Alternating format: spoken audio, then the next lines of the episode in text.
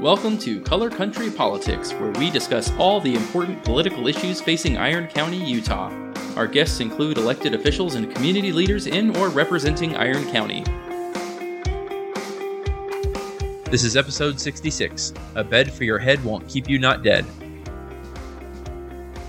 Hey, welcome back to Color Country Politics. I am Jenny Hendricks along with my co host, Jesse. Hi, Jesse. And we have a really, really fascinating guest. Uh, guests. We've got two for you today. We have Dr. Jared Gray with us and Becky Bronson. So probably everybody is familiar with Dr. Jared Gray. He is the hospitalist at Intermountain uh, Cedar City Hospital.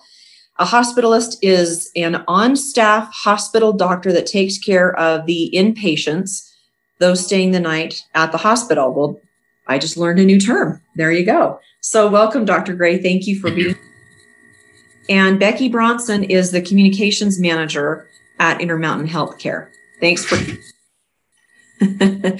All right. Well, uh, with those introductions, let's just get started. I know the time is is very short today. So, Dr. Gray, will you? I know that you spent some time in New York at the beginning of the the coronavirus uh, thing Will you just share what your experience was like? Yeah. So uh, back in April, Intermountain Healthcare sent 100 medical providers back to New York. Uh, we went in two different groups of 50. Um, I was in the first group. We uh, we went to Northwell Medical, which is the largest um, medical system in the state of New York, and the hospital I worked at was Long Island Jewish, which is their biggest facility. Um, we went. Uh, uh, we left. I want to say April 13th or 14th. So it was about a week past the peak in New York. Uh, by the time we got there, uh, Long Island Jewish is typically about a 570 bed hospital. They, at the time we arrived, had 600 and 650 patients. They peaked out about 730. So they had expanded their hospital um, the week before by about 200 patients. The ICUs are usually 50 beds. Um, they had expanded out about 130 to 140 40 beds um, changing post-operative units, um, medical units in the ICUs, double bunking ICUs, and, and basically uh, it filled their hospital to um, over 120% capacity. And of those patients, 90% of them had COVID-19. Um, the uh, uh, so we went out there for relief, um, but also to educate ourselves and kind of get a sense of what um, what this might look like other places and what we need to do to prepare as a medical system here in Utah.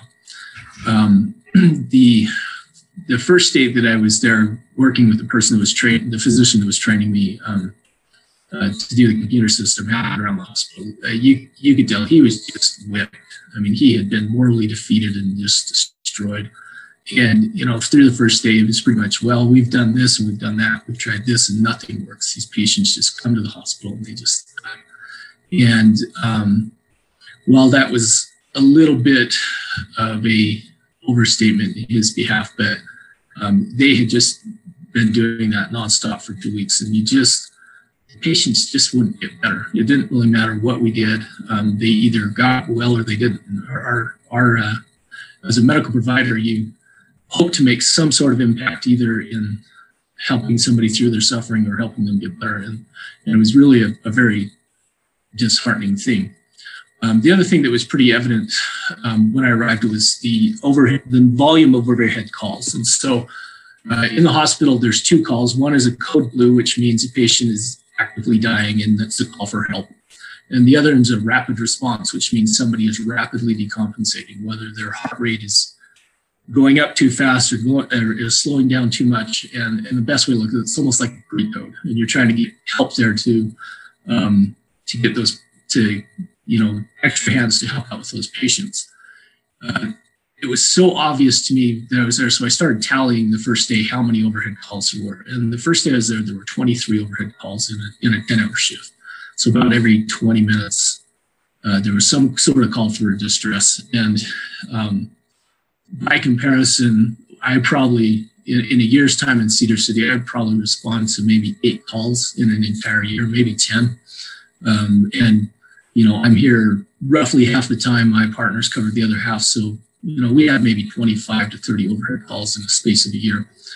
The average, uh, the low was uh, 12 and the high was about 35.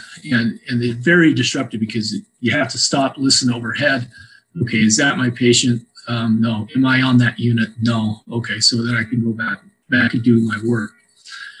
Um, the uh, the other thing that was was just interesting about this, it was just I have never seen a hospital dominated by a disease. Um, even in the worst of you know, influenza seasons or respiratory virus seasons, you know, in our hospital and other hospitals I've worked at, the hospitals may fill up transiently for a couple of days and then back off, um, and then fill up maybe for a day or two, a week from there. And, you know, but even in the worst of the seasons, maybe 15 tops 20% of the patients come in with a respiratory illness. To have one solitary illness just completely obliterate an entire really medical system because our experience in Long Island Jewish was what they saw at every single hospital. And, and so that was just, to me, just, I can't even describe what that was like. And it, it, uh, it still sits with me just to walk up and down those halls and just see how many people were sick and how many people were running around. And um, compared to what we were normally used to, It's just undescribable, really.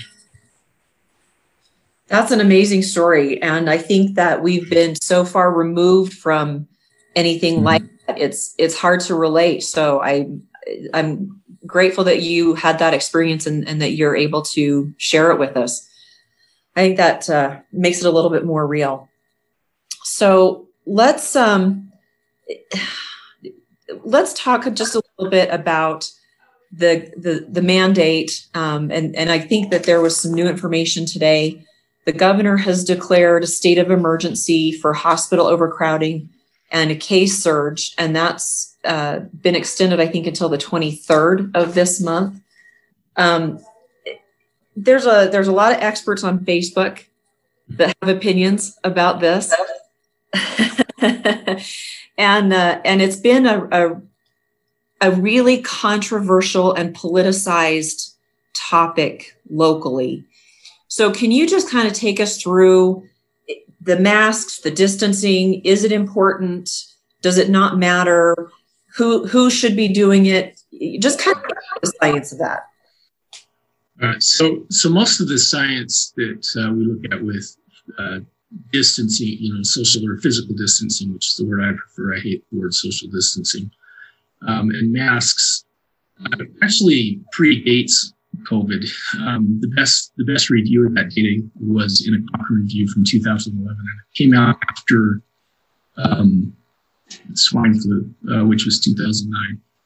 And so what they showed is that uh, with respiratory illnesses that are spread by droplets, meaning the virus is encased in the micro uh, the the micro droplets that we cough and we talk and we sneeze, uh, that in average conversation, those can spread up to about six feet past somebody. Now, the higher volume is closer in. If we cough, we push them out further. If we're breathing hard, like exercise, we push them out further. And, and those droplets carry carry the virus, and uh, that's that's um, that's where the distance kind of plays into. How much time do you spend in that close space with somebody who's sick?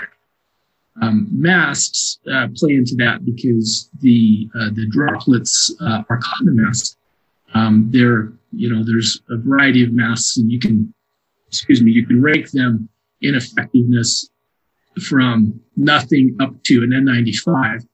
And but each level does something. An N95 collects 95% of particles that are micron or smaller. Um, the droplets that we talk about are about about 10, uh, five to 10 microns in size or bigger. Um, a standard surgical mask also catches micron or smaller, but because it's not form fitted to your face, it, they, they figure it only catches about 70%. Um, triple layer cloth is going to catch more. Double layer will catch more than triple layer. Single layer will catch more than nothing. Um, but uh, even even the even the um, cloth masks will pick up some of the, viral particles, uh, the droplets that carry the particles, and and retain them. Um, the uh, the science behind it is is more uh, the one thing that was nice about the Cochrane review is they actually had a couple of studies looking at mask use in, in public places and not just in because uh, the majority of the studies are in, in, medical settings. How do we prevent infection from, you know, a surgeon in in the operating room and uh, from us from medical professionals picking up from one patient and passing it to another.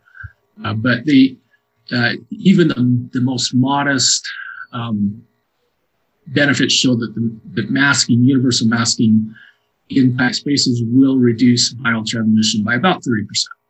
Um, if everyone wore an N95, it would be closer to 90%, but that's not a practical thing. And they're just, they're, they're more, you know, they're a little more expensive and they're, and they're, N95 is just miserable to wear. I mean, it's just not a, you know, you, you sound like you're talking through a coffee can and, and, uh, at the end of the day, you have permanent lines compressing all the way around your face. And it, it's just, you know, but uh, people, I think the, the issue with masking is complicated because part of it, I think, is that too many people want an all or none solution.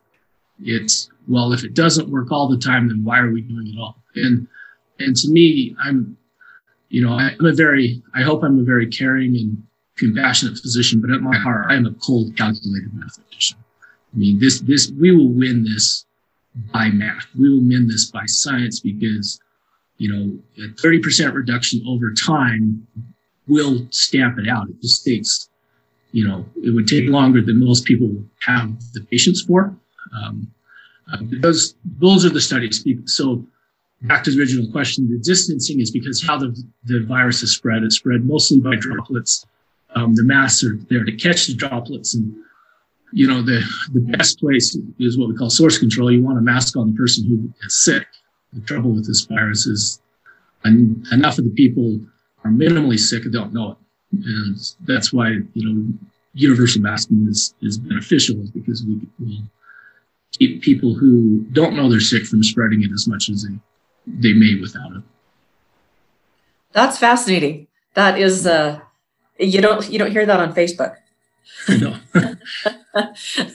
so thank you for that. Um, I had not heard that it was a, a 30% reduction, but that makes sense if there's a 30% reduction going forward, it, we're eventually going to mm-hmm. reduce it to at least to be um, manageable. Right. Um, we talk about we talk about logarithmic spread, which is where if someone is spreading it to more than one person at a time, you get exponential spread. You get exponential reduction as well if you can make any sort of modest reduction.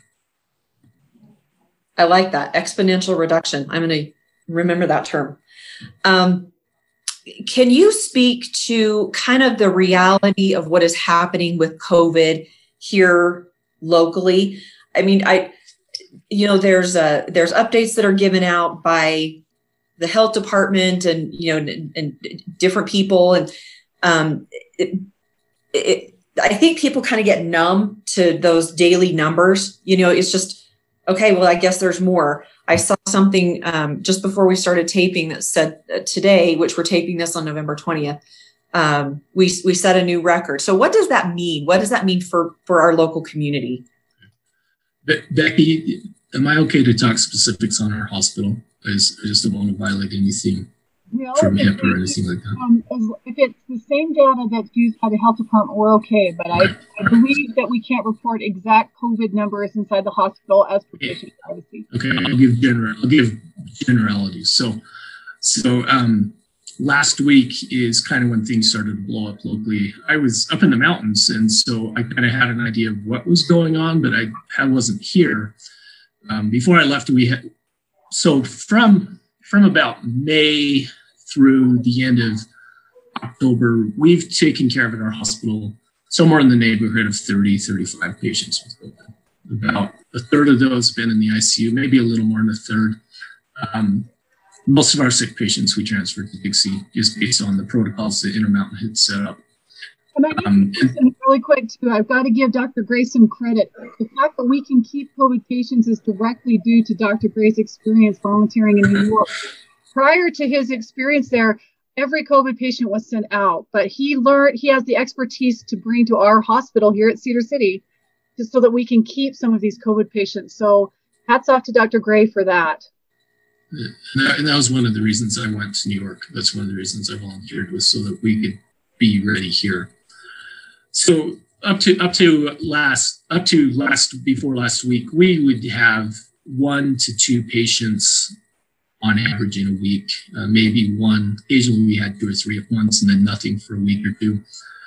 Um, when I, I came back on service on Sunday, um, between Sunday night and Tuesday morning, um, six, uh, 11 COVID patients uh, in about 24, in about a 24 hour span. So, um, you know, we we maxed we maxed out our ICU. Our medical floor was probably 85, 90% full, and of the hospital census, around 40% were COVID 19. Um, and so we've kind of worked through that state this week. Um, Dixie has Dixie has been um, roughly the same ratios, but obviously higher volumes of patients just because it's a bigger hospital. And, our from from our local facility, uh, Dixie is kind of our risk zone because if they feel we're their overflow, and they're also where we send our sickest patients. So if they're full and we have somebody who really does need multiple subspecialty care, we can't send them there. So, you know, I look at Iron County as Southwest Utah because what's happening in Dixie does directly impact us. Um, I think the I think one of the things that people when they look at so I'm looking at the the uh, Utah Health Site right now and it says you know 533 COVID patients, 182 in the ICUs, um, non-COVID beds filled 57%, ICU beds 89%, ICU beds at the referral center 94% full. I think people have a misconception of what it means to have a medical bed. Um, they think that, you know, if there's 100 beds, it's kind of like going to the grocery store. If there's, you know, if there's still 30 beds left, that means there's still 30 things on the shelf. Um, hospitals can't staff on a regular basis to their highest capacities because if they did, we'd go broke. Um, we never run we never are we typically run around 50 to 60 percent of our volume uh, maybe in, in, a smaller hospital it's more complicated we're normally on the very low end or the very high end of our census and our abilities. And so we we understand that that we're the nurses doctors we're going to staff to about half of our volume with the understand that there are going to be stretches of time where we stretch above that. And then we compensate that because there's going to be stretches of time where we go below that. And and so we always go from overworked to underworked within a week. And and so um, you know so that's when when you say there's an available bed the question is is there available staff is there available nurses or doctors to take care of that and so if we run at 90 even if we run at 80% capacity every day for for five six seven weeks in a row um, we are going to overrun our staffing capacity. We do not have the nurses taking care of that. Um, from a doctor's perspective, um, we we will be overrun as well. Um, if you count this week through the end of the year, uh, because I'm going to have to go work at Dixie to help them out, I will have two days off between now and the end of the year where I have no work to do. And I, I take that as part of my job, but that is not sustainable. That is not a sustainable thing. And, you know, if you add three ICU patients, you need to add two ICU nurses per shift. So that means you have to add four ICU patients per or nurses per day. And you have to do that for seven days. And that just, they don't materialize out of midair. The second thing that's a major deal right here to me is when we went to New York, they, the Eastern Seaboard was really the only place that this was happening in the United States. I mean, there were pockets in Louisiana and, and California and stuff, but we were able to mobilize assets from Georgia, from Iowa, from Kentucky to go out and help in New York. Um, and that's how they got through that uh, initial surge was they were able to mobilize assets from from uh, other places. Um, right now, the, the, the, this wave is just broad spread across the entire country. There is not anybody that's going to be able to move around and make and help each other out. we are we are on our own, and we need to be prepared to be on our own for the immediate future and the near future as well. My, I, have mentioned this before on the program. I A, a CNA at Primary Children's. For us. Um, she was telling me the other day that all of them are on mandatory overtime, and she's going, you know, to, to mm-hmm. different hospitals in the Salt Lake Valley. And it was interesting, and I never thought about this, but I think one of the talking about the efficiencies of, of what's happening. She was talking about going to a new hospital and you know learning their systems and, and learning the people and and so to your point of the you know an 80% full is is really kind of 100% full because you have the beds but you don't necessarily have the staffing. And to have all of the medical professionals putting everything that they've got into this for an extended period of time i i totally get that burnout. Um, becky what are you seeing from your perspective as far as the healthcare workers and their ability to sustain this? Mm-hmm. Here. Sorry. Can you am I muted? Can you hear me okay? Yeah, yeah, thanks. There, I'll speak up. Um, yesterday we had a film crew here at Cedar City Hospital um, with Intermountain Healthcare doing a, a video on how COVID is affecting our rural areas. Dr. Gray was a part of that, and several of the staff on the medical surgical floor were interviewed. Um, it was heart wrenching to listen to what our our caregivers are carrying, the burden that they're shouldering. Um, you know, they there's one nurse that said, I have to find night care for my children as well. I haven't had hardly any time off. She said, I worry about my family, but you know, my family here at work is is still family to me too. And it was was heartbreaking to hear about you know, they want to do a good job. They got into this profession because they want to help and they want to take good care of every person that comes to the hospital. When those ratios get stretched and those and there isn't sufficient time off and there's major burnout and the stress, the overwhelming stress, you know, someone like me who um, doesn't work out on a, as a frontline caregiver, uh, just to walk down the hall and see all of the the, the COVID rooms um, it, it's stressful. And they walk in there and out of there dozens and dozens of times a day to take care of these patients. What they're going through is excruciating. And it's not going to let up anytime soon. And I think when they were talking with Dr. Gray yesterday, that was one of the things that stood out for me is Dr. Gray said, you know what, this this ship has sailed. You know, it's not as if we can say, hey, everybody, let's put on your mask and things will get better because that and maybe Dr. Gray, you can speak to that more, but it stuck with me that, you know, uh, that what has happened has now rolled forward and we are seeing the fruits of it. And, and the governor's mandate is an attempt to slow it, but, but, but that, that, that ship has sailed. I mean, we're, this isn't, I, I, in my heart, and Dr. Gray can speak to this, it's going to get worse before it gets better. Would you say that, Dr. Gray? So, um, there, so there was two things I thought that I wanted to comment on. One was the nursing ratios.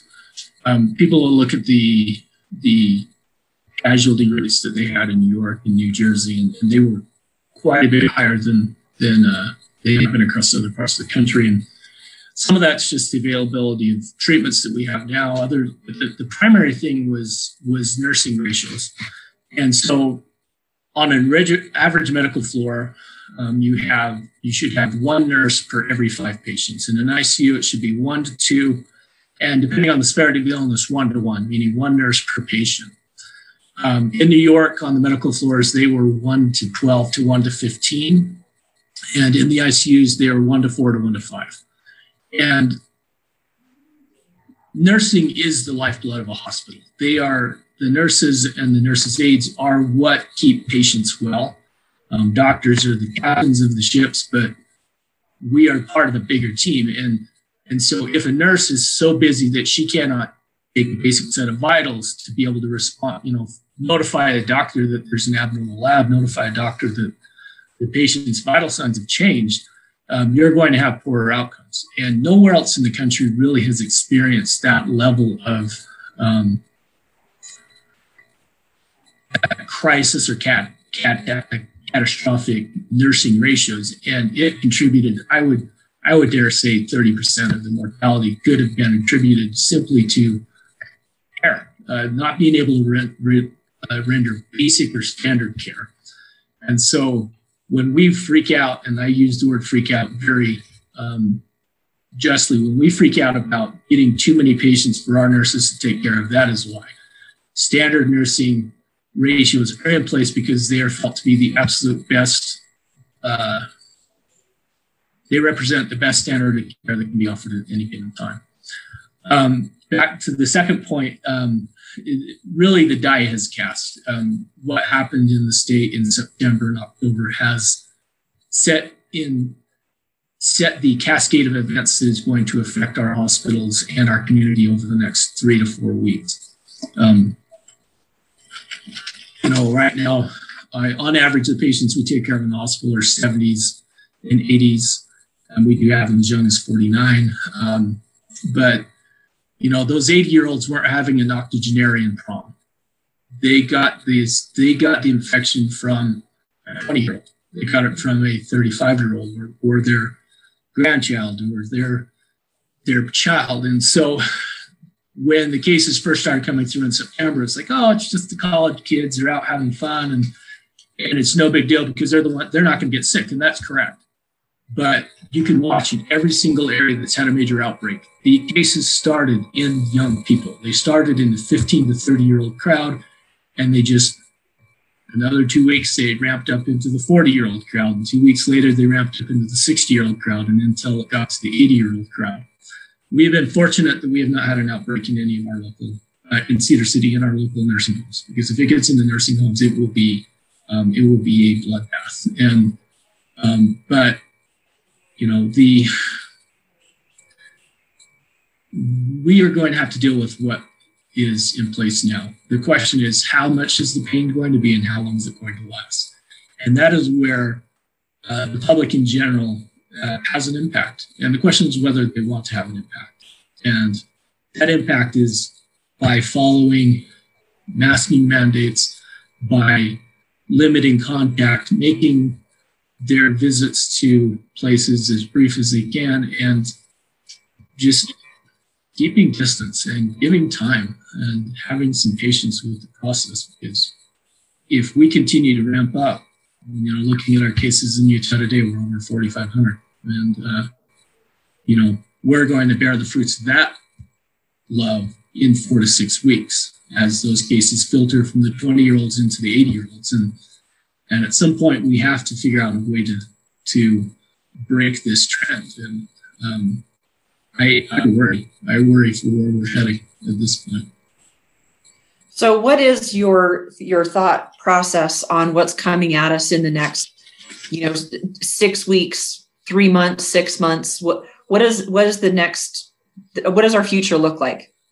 So, I think I think over the I could I could say fairly confidently between now and the end of the year, uh, we're going to see uh, what we see now in the hospital is going to be the norm, and and we may see more. Um, what happens after the beginning of the year is a lot more complicated because we will strike into uh, standard flu season. Um, there's not a lot known about what happens if somebody gets a co-infection, meaning they get influenza and coronavirus at the same time. Will they multiply their effects? Will they um, not multiply their effects? We Will one dominate over the other? Nobody really knows. Um, we have our fears that they will multiply um, and maybe they will in certain populations. So we could see a decrease in cases and an increase in severity of patients who see in the hospital if we see a multiplying effect between those two diseases. Now, um, and then the other impact is what's happening now as far as case volume will reflect out to about six weeks. And so where what is our case volume in the state in around Christmas will really reflect what goes on in January and February. And so that's why it's a little hard. I, I, I don't feel confident predicting out past a six week window because you can really look at what's going on in your town right now and kind of get an idea where you're going to be in six weeks based on based on the, the percentage and volumes. But um, you know, if we don't put a kind of any sort of hold or break on this, it's what we're seeing right now is just going to keep going on and, and through the through the, the winter months. Okay. Um, we wanted to talk just a little bit about the holidays because we've got Thanksgiving coming up and and Christmas. So, you know, that's a those are important family times and, and events. And um, I know we've been encouraged to, to limit that. What are your thoughts on how we should handle the holidays coming up? I think with the holidays, uh, this would be a year to limit it to people that you have frequent, regular contact with. You know, whether it's within your family or outside of your family. If there's if there's somebody that you have frequent, regular contact with, um, you've probably already spread whatever you want to spread amongst each other. Now, the there's there's a website, and I wish I could give you the link where you can actually click on your county, put the number of people that are going to be in a room, and it can tell you the percentage odds of somebody being positive in your room. And um, the uh, and um, one of our ex ER docs, I can I can pull it off his website, his uh, Facebook page and forward it to you guys. But he figured for for Utah in general, if you have 10 people in a room, the odds of one of them being COVID positive is 32%. Oh. And and so that will vary by county. Um, Salt he's in Salt Lake County, so they're a little bit higher rate. Um, I haven't looked at it for Iron County. I looked at it a couple of months, a couple of weeks ago because I thought it was fascinating, but it didn't. It didn't really change what I did, so I didn't didn't look at it too far, but um, you know, everybody loves to be with family. We all want to be with family. Um, everybody has somebody in their life that would be considered high risk. And the question is, what is your tolerance of the risk for that person?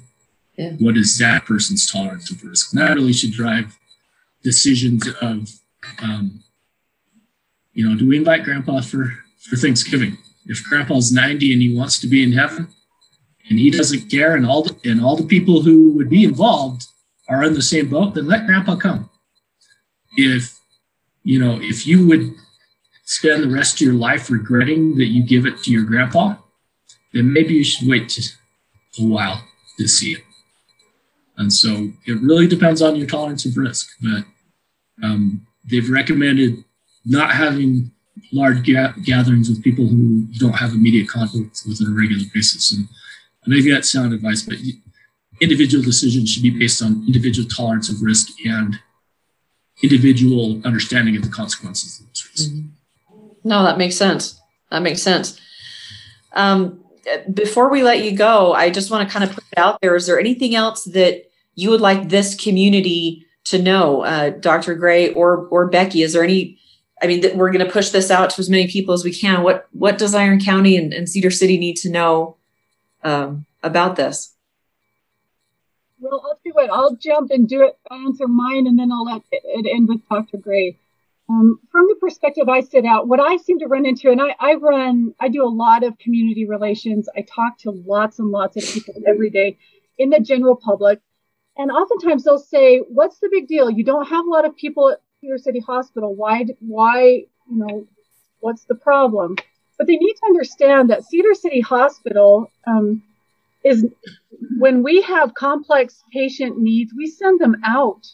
Um, when those larger hospitals like Dixie Regional become full, just as Dr. Gray indicated, those patients need to stay here. But but the public needs to consider that one wreck on I-15 or one flu outbreak locally fills our ICU. And one thing that has surprised me working at a hospital is those numbers jump fast. And sometimes in the morning, what the number is changes radically to that evening, uh, even here in our small community. So, so when we slow the spread, when we're part of the solution, we are protecting our local hospital and our caregivers. Um, just because we're not bursting at the seams and sticking people in the hallways doesn't mean we aren't carrying a great deal of stress. One thing I heard a, a week ago is um, hospitals are considered full at 80% uh, capacity. so when you're seeing these numbers jump past 90, um, this is cause for concern and it's time for action. Um, I, I, think people need to understand that uh, the mandate mandate is important because um, it helps. You know, there's a lot of argument out there, and, and people assert their rights. It's it's unfortunate that they've taken something that's meant to be protective and helpful, like a mask, and made it a political thing. Um, it's a kind thing. It, I may have COVID and not know it, and walk around and touch door handles and cough and itch my face and touch something. Um, and, and when I when I wear a mask, I am thinking about the welfare of my neighbors, my friends, and my community, the people that I work with here at the hospital. Um, to, to wear a mask is a kind thing. It's not a political thing. And so uh, making sure, and I like Dr. Gray's point too, socially distance. I don't like that because I do believe there are uh, consequences of, of, of making people feel isolated. Um, but physically distancing is totally doable and it doesn't socially distance you. Um, you just are mindful and conscious of making sure to stay six feet away. And, and that's a kind thing to do as well. We are a community. When we are come into a crisis and a time of need, we respond with goodness and kindness. And that's what my, what I would want to leave with anyone watching this is when I see you with a mask on, I think of you as a kind person, a supportive person. I don't look at it as a political statement. I look at it as a sense of community coming together to help one another. Very well said. Thank you. Dr. Gray, what are your final thoughts? Um, I, I, think I've said uh, quite a bit of what I want to say. I, I, I, do think I want to emphasize that we all know somebody who's high risk. Um, yeah, and I think that you know, those those are the we talk about trying to protect the, the highest risk population, and I haven't had anybody give me a good answer on what that looks like. And part of it is view across our population. How many of us are overweight? How many of us are over 60? How many of us have diabetes? How many of us have had a heart attack? And and then the second question is, do you live with somebody who's overweight? Do you live with somebody who's had a heart attack? Do you live with somebody who has diabetes? And so you personally may have low risk, but people that you care about are not. And um, the the other thing is, and I saw this on uh, on Facebook somewhere that said that um, the frontline healthcare workers are no longer the frontline. Uh, the front lines are the communities, and you know how the next three months play out, the next six months play out, will be entirely dependent on on how we do in our communities uh, with helping reduce reduce the spread of the virus and um, I hope we do well. Yeah, fascinating and and valuable information. I'm just amazed. Thank you so much uh, for your time and for what you're doing. And um, you know, I think this community is is what Becky described. It's kind. It's it's generous. It's good and and i think given the right information i think people will make the the best choice um, so that's kind of what we're trying to do here is, is get the the best information out there that we can and i, I just can't think of a, a, a more timely or, or, or you know better guest to have on you are so fabulous thank you so much um, we're going to push this out there and, and get the information to as many people as we possibly can so thanks again for coming on yeah. Thank you. All right, everybody. This has been Color Country Politics. And uh, hopefully we've given you some good information today, some some valuable thoughts for you. I'm Jenny Hendricks, along with Jesse Harris. and we'll see you next time.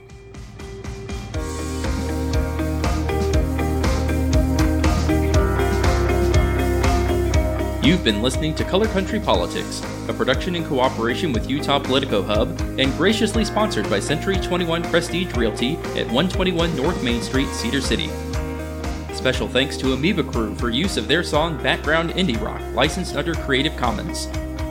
Subscribe to our podcast on iTunes, Google Play, or wherever fine podcasts are found. Also, check out our YouTube channel where we post video of our interviews. And don't forget to follow us on Twitter, Facebook, and our website at www.colorcountrypolitics.com.